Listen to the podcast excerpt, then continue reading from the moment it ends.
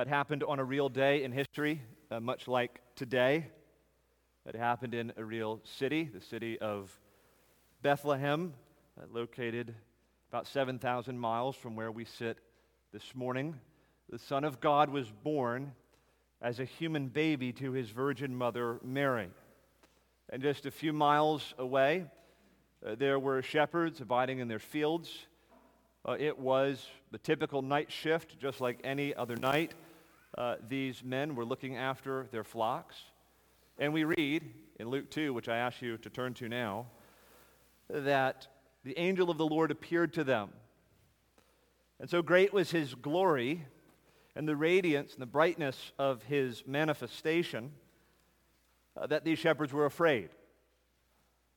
Uh, but the angel said to them, Fear not, don't be afraid, for I have come to bring you good news of great joy, which shall be for all people.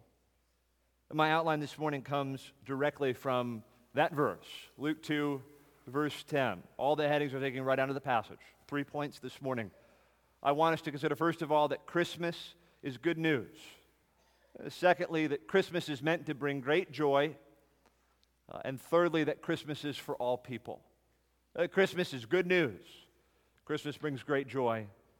Christmas is to be for all people. First of all, notice with me Christmas is good news. Uh, we read in Luke 2, verse 10, uh, the angels say unto the shepherds, Fear not, for I bring you good news. Uh, some older translations will say glad tidings. The Greek word is the word euangelion. We often translate that word simply the gospel. It can be legitimately translated in this passage Behold, I bring you the gospel of great joy. I bring you good news, glad tidings. I bring you the gospel, the evangel. Well, what is the gospel? Uh, if you uh, attend Emmanuel regularly, member of the church here, we talk about the gospel all the time. What is the biblical gospel? Now, you understand this. You have the Word of God, you have the Bible, and the Bible is more than the gospel. Uh, the Bible is essentially a revelation of God to man. It tells us about God, it tells us about uh, what duty He requires of mankind, it tells us about how He enters into relationship with us, uh, it tells us of the things to come, the world to come. The Bible is more than the gospel. But if we had to distill it down to the essential message of the Bible, uh, what is the, the, the, the, the, message at the epicenter of the Word of God? Uh, it would be the gospel. It's the central message of the Scriptures, the good news. So, therefore, it is of the utmost importance that we understand the gospel and that we get the gospel right. Uh, now, of course, even as I say that, you know if you can get the gospel right, you can get it wrong. And many people have gotten it wrong. Uh, many people, even in the first century, got the gospel wrong. The Apostle Paul would say to the Galatians in Galatians chapter 1, uh, verse 8, But now, if we or even an angel preach to you any other gospel than the one that we have preached to you, let him be accursed. The false gospels are as old as the true gospel itself. In our own day, there are many false gospels afoot. Uh, some of them we know by their names. Uh, we might speak of the social gospel. Oh, it's the social gospel. Well, the social gospel contains with it the idea that the redemption that's to be had, the great thing that God is doing, is to bring about some kind of social renewal in the world, an alleviation of poverty and affliction and diseases and things like that. It's a false gospel. Now, you've heard of the health, wealth, and prosperity gospel. Uh, that is the idea uh, that what God is doing in the world is, is by believing on Jesus and having a relationship with Him, uh, uh God is going to increase your material happiness and if you have enough faith in the gospel, you'll have health, wealth, and prosperity. It's a false gospel.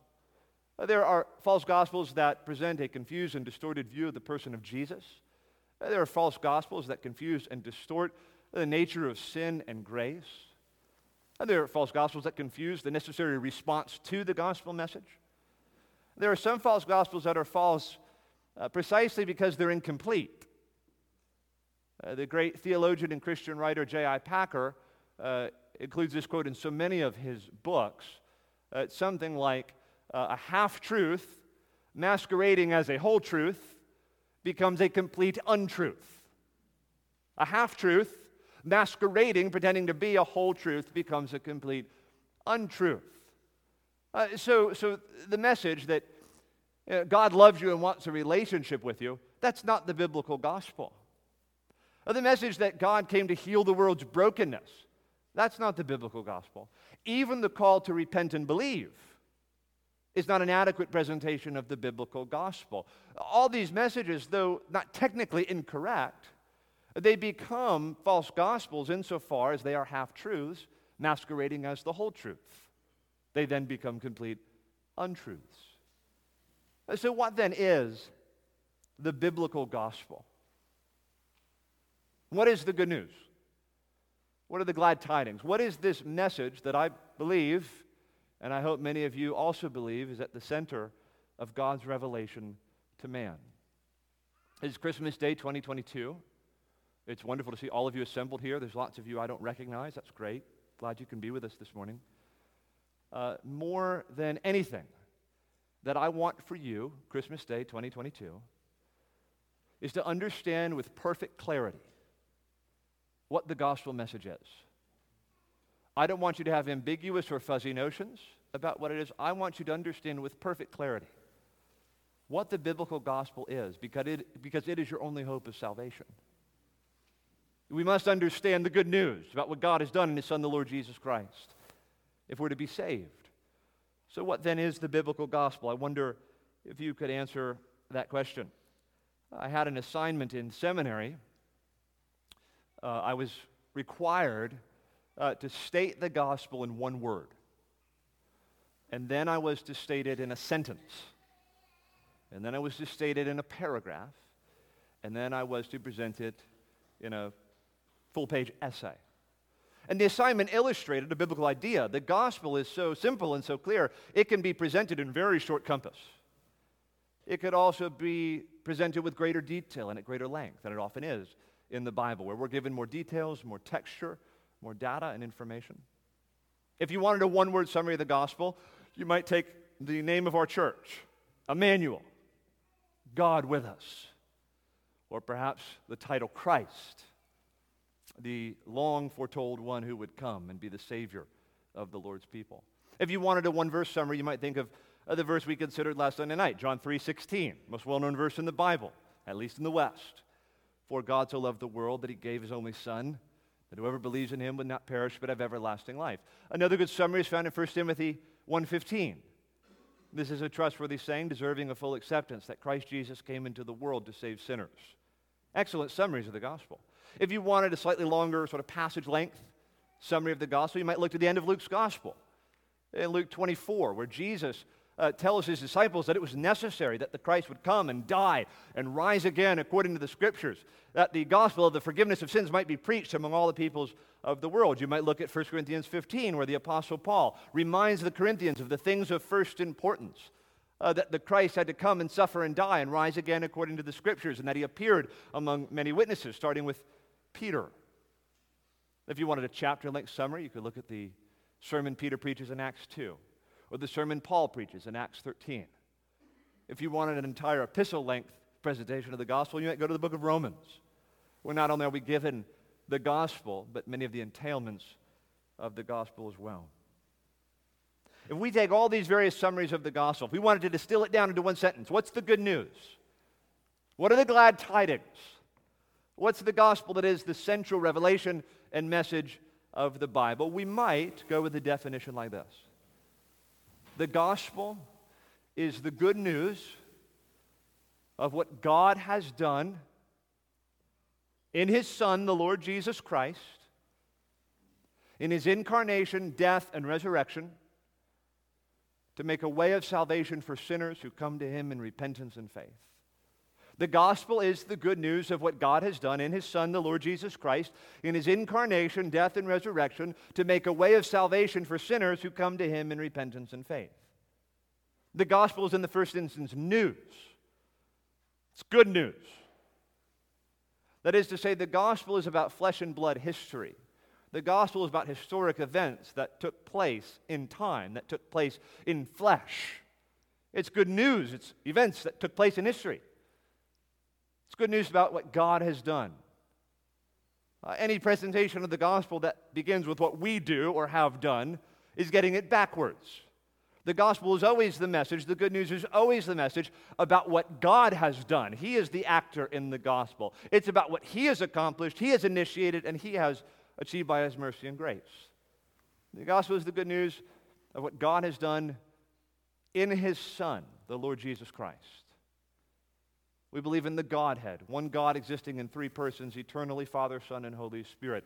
And God the Father sends forth his Son, the second person of the Trinity, to be born a man. And it is in his Son, the Lord Jesus Christ, that our redemption is achieved, uh, that the gospel is accomplished. But how so? The gospel is the good news about what God has done in his Son, the Lord Jesus Christ, in his incarnation, in his death, and in his resurrection. In his incarnation and his coming into the world to be a human man. Veiled in flesh, the Godhead see. Hail the incarnate deity. In carnus, in flesh.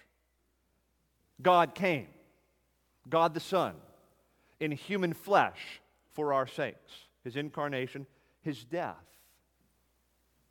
Jesus Christ died as a substitutionary sacrifice for sinners. At the center of the gospel is penal substitutionary atonement. It is the cross of Jesus Christ. It's Jesus in my place. That where I belonged, he took my spot. The punishment that I deserved, he took to himself. 1 Peter 2:24, he himself bore our sins in his body on the tree. The death of the Son of God incarnate is at the heart of the biblical gospel. But he didn't remain in the grave. Thirdly, he rose from the dead, according to the scriptures. He rose in triumph over sin and death. He rose that we might be justified. He rose to secure our redemption. And all of this in accordance with the scriptures. Uh, Jesus takes pains to explain to his disciples, and they would indeed take pains to explain to the world that it was necessary that the Christ die and rise from the dead, that this was long foretold in the scriptures. And the gospel is the good news about what God has done in his Son, the Lord Jesus Christ, in his incarnation, death, and resurrection to make a way of salvation for sinners who come to him in repentance and faith. The gospel includes a summons. The gospel includes an invitation. Me simply stating the gospel message doesn't save anybody. The gospel includes a call. Come unto me that your souls may live. Turn from your sins. Put your faith in God's provision of salvation for sinners. It's an invitation, it's a call to come, turning from sin, putting your faith and trust in Jesus Christ, the only mediator, that your soul might be saved. And indeed, it is the only way of salvation. This is the good news what God has done in His Son, the Lord Jesus Christ, to make a way of salvation for sinners like us.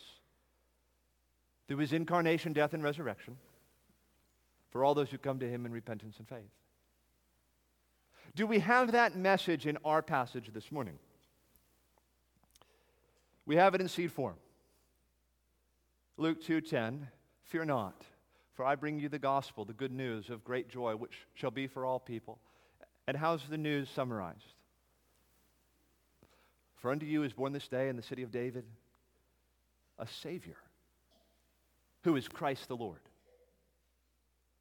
If we understand those words and how they're interpreted in Scripture, we have the essence of the gospel message. The good news the angels preached that night to these shepherds is that unto them was born that very day a Savior. A Savior. Do you remember why it is that Jesus would in fact be named Jesus, Yeshua. Uh, Matthew 1:25 tells us, "You shall call his name Jesus. Why? For he will save his people from their sins." If you're here this morning and you're human, you need a savior. If you're here this morning and you're breathing, you need a savior. If you're here this morning under the sound of my voice, you can hear what I'm saying to you. You need a savior. Every one of us—we've violated the law of God. Our fundamental problem is not with our external circumstances, it's not with the environment in which we were reared, it's not that we have unrealized hopes and dreams and unfulfilled expectations. The problem, my friend, that you have and that I have is that we're sinners, that we're lost, that we're without hope and without God in the world unless God does something, unless He sends us a Savior. And that's what was announced to the shepherds. Unto you is born this day a Savior. What does he say next? Who is Christ? What does that mean? Christ. The word Christos in the Greek, synonym for Messiah. Same title. The chosen one, the elect one, God's anointed, the one who was long foretold in the scriptures, uh, who was anticipated uh, several thousand years prior in Genesis 3:15, who was anticipated 2,000 years prior uh, with Abraham. Uh, he was told that from his line would come one who would bring about the deliverance and blessing to the nations.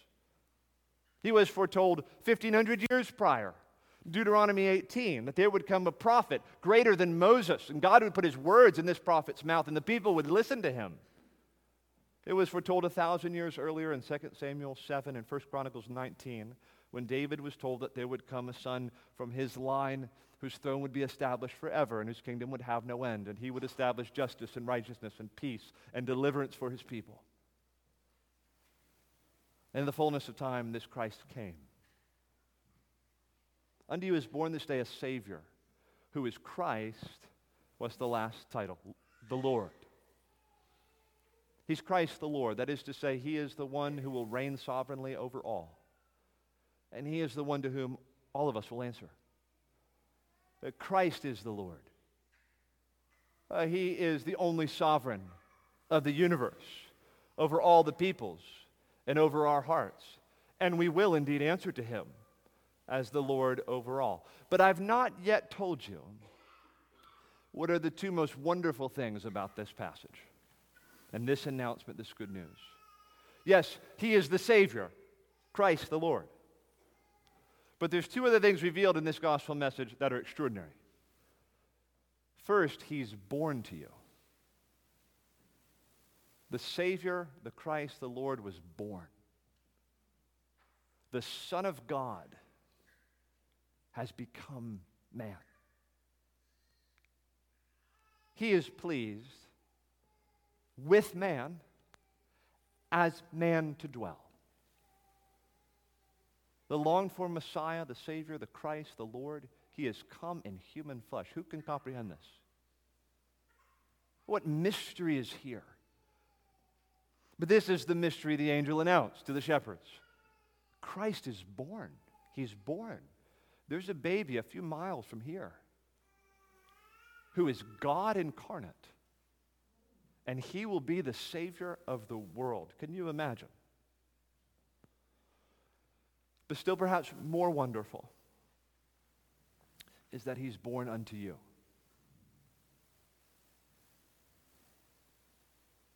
God the Son, incarnate in human flesh, the Savior, the Christ, the Lord, born unto you. Now, I don't know how you hear that when you read that.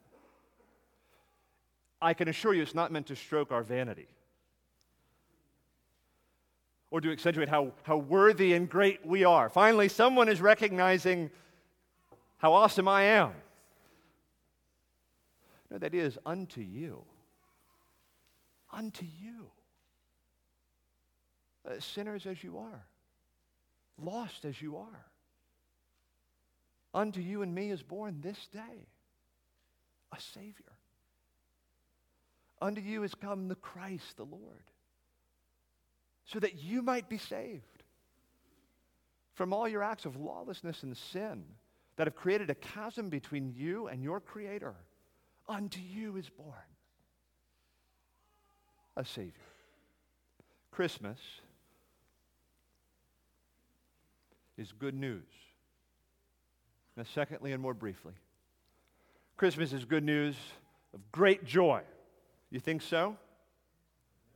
Sinners ruined under the curse, lost under the fall, without hope and without God in the world. Unto us is born a Savior who is Christ the Lord. Yeah, I think it's good news of great joy. I don't have to die in my sins, I don't have to perish. I don't have to be a slave to Satan's bondage. I can be saved. A Savior has come. I can be right with God and can be justified in His sight and have all my sins forgiven, all the things that make me ashamed, uh, all the guilt that is inherent in my heart from the things that I've done and thought and said. But the angel announces, I have good news. None need perish, for unto you is born a Savior. It's good news of great joy. And it's not good news of great joy just because, like, the angel was joyful in giving it, though I think he was. The joy is ours. This is meant to be good news, a gospel, glad tidings that rejoices the heart, that revives the soul. Hope is meant to dawn in our hearts that, that even I, a sinner and a rebel against God, I can be saved. I, I can have my sins forgiven and can be right with God. I mentioned we considered Sunday night John 3:16. God so loved the world that he gave his only son that whoever believes in him will not perish but have everlasting life. Do you know what the next verse says? John 3:17. For God did not send his son into the world to condemn the world, but that the world through him might be saved. And do you know why God did not need to send his son into the world to condemn the world? Because what the next verse says For those who do not believe on his name are condemned already. For me to die in my sins and to be damned, I don't need Jesus to come for that. That's the status quo. Jesus Christ is never born of a woman, never sent forth in the fullness of time, never comes into this world. You and I will live and die and perish everlastingly under the just wrath of God. But if he comes, if he comes, we can be saved. God didn't send his son into the world to condemn the world. The world was condemned already. No, he comes on a rescue mission. God sends his son in the fullness of time, born of a woman, born under the law, to redeem those who were under the law. Christ Jesus came into the world to save sinners. Uh, he came as like a firefighter to a burning building to rescue those within. And friends, for all those who know themselves to be sinners, who know something of the danger that their soul is in, as one who has sinned against the law of God, this can do nothing other than rejoice our hearts and come to us as good news of great joy. That though I have sinned so wickedly and ignobly before the face of my God, he has made every provision in His Son, the Lord Jesus Christ, that I might be saved, that I might be rescued. Christmas means good news. Christmas is meant to bring great joy. Thirdly and finally, Christmas is for all people. Christmas is for all people. The angel says, Behold, I bring you good tidings of great joy, which shall be for all people. He didn't have any fingers behind his back. There's no fine print. There's no nuance in the Greek. All means all. All without exception. This message is for all. It's for all kinds of people. People with different backgrounds and experiences. Uh, people who are young and old, rich and poor uh, people who are educated and uneducated, uh, people who come from uh, nuclear families, broken families, blended families. It's good news for all people. Uh, it's good news for every ethnicity, every tribe, tongue, people, and nation. Uh, it's, it's, it's always hilarious to me when, when, when opponents will try to act as though Christianity is a construct of the West or it's a white man's religion. As best I can tell, there are more Christians, genuine Christians now in China than there are in the United States. There's certainly more genuine Christians in Africa than there are in the United States. Don't let anyone tell you that Christianity is the white man's religion or the black man's religion. Christ belongs to the world. And Christ was born in that part of the world that touches Africa and Asia and Europe. He would be a savior for all kinds of people he would be a Savior for the whole world. This is good news of great joy for everyone, for all the peoples of the world. That means also all kinds of sinners. Some of you have perhaps committed terrible wrongs. I know for a fact several people here have committed crimes. Uh, some of us, though we may not have committed crimes or things that would necessarily shock everyone in this room if they were known, any sin against our Creator is enough to bring us under His just judgment. You don't have to be a murderer, you don't have to be a thief, uh, you don't have to have snared people into dealing drugs or things like that. You don't have to be a criminal. If you're just a liar, that will do. Uh, if you gossip, if you're bitter in your heart toward other people, uh, if you're consumed with pride and selfishness and self love, uh, these things invite the just wrath of a holy God. Those who have sinned in very public and extreme sort of ways, those who have committed those sorts of respectable sins that we just sort of bat an eye at. He's come for all kinds of sinners. The gospel is for all people. Christmas is for all people. All of you here, and indeed everyone under heaven, if they would believe the gospel, they will be saved. If you would believe the gospel, you would be saved. But I remind you now in closing me stating this message or somehow getting you to sign a card that has this message pasted on it doesn't do anything. The gospel involves a call, it involves a summons, an invitation. Sinners among all the peoples of the world to come turning from sin, to put your trust in Jesus Christ, and to become a follower of Him. You must come. He's born unto you. The offer is for you. God has sent forth His Son as a Savior, Christ the Lord, so that if you would believe on Him, you could be saved.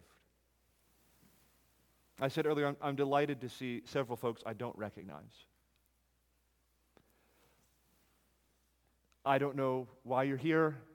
Maybe a family member asked you to come. Maybe your church is closed this morning. Uh, maybe you're one of those folks who tries to attend an assembly like this on Easter and Christmas.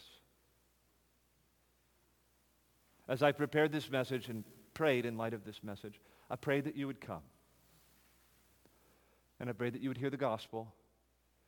And I prayed that you would believe. You may say that sounds opportunistic of you to leverage Christmas Day. I don't care at all. If you're outside of Christ and you die this morning, Christmas 2022, there is nothing for you but everlasting torment in hell. I believe that. And though I may not be able to persuade you, I suspect you know in your heart of hearts that's true. You know there is a God. You know you sinned against him. You know you will one day stand before him. What hope do you have? to meet that great day.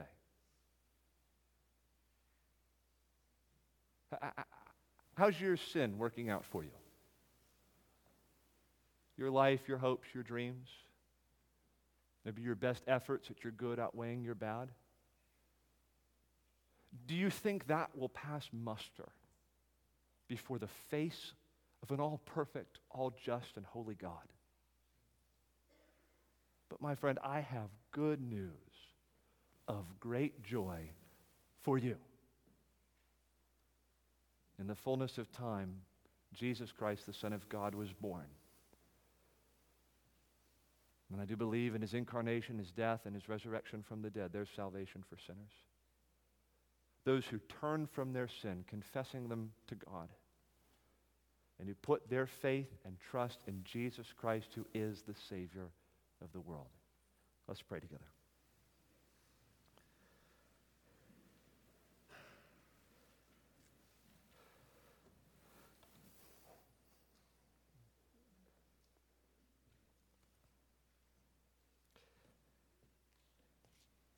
Our Father in heaven, we pray that you would seal the word to all of our hearts.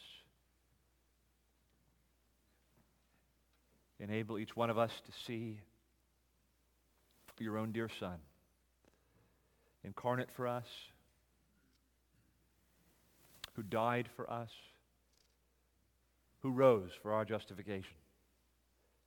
Enable each one to hold Christ by faith in their hearts, to trust in him, and to have the assurance beyond any shadow of a doubt that there is salvation in the name of the Lord Jesus Christ. We pray, Father, uh, that you would search us, that you would shatter, break down every obstacle, every barrier uh, from this message having its way with us, and us becoming inheritors of everlasting life through our Savior, the Lord Jesus. Please forgive all of our sins. Please save us to the uttermost. Please bring us into heaven everlastingly with great joy and rejoicing. We pray together in Jesus' name. Amen. In closing, we're going to sing a song. It's familiar to our church family. Uh, it's called Of the Father's Love Begotten. The song is about 1,500 years old. Christians have been singing it throughout the centuries. Uh, I want to ask two things of you as we sing this song in closing. I want to ask that if you know it, uh, sing it out loudly in worship to Christ. And I want to ask, secondly, that uh, you reflect upon the truths of the words and that you sing them in truth as an act of worship to the Son of God. Let's stand together and sing.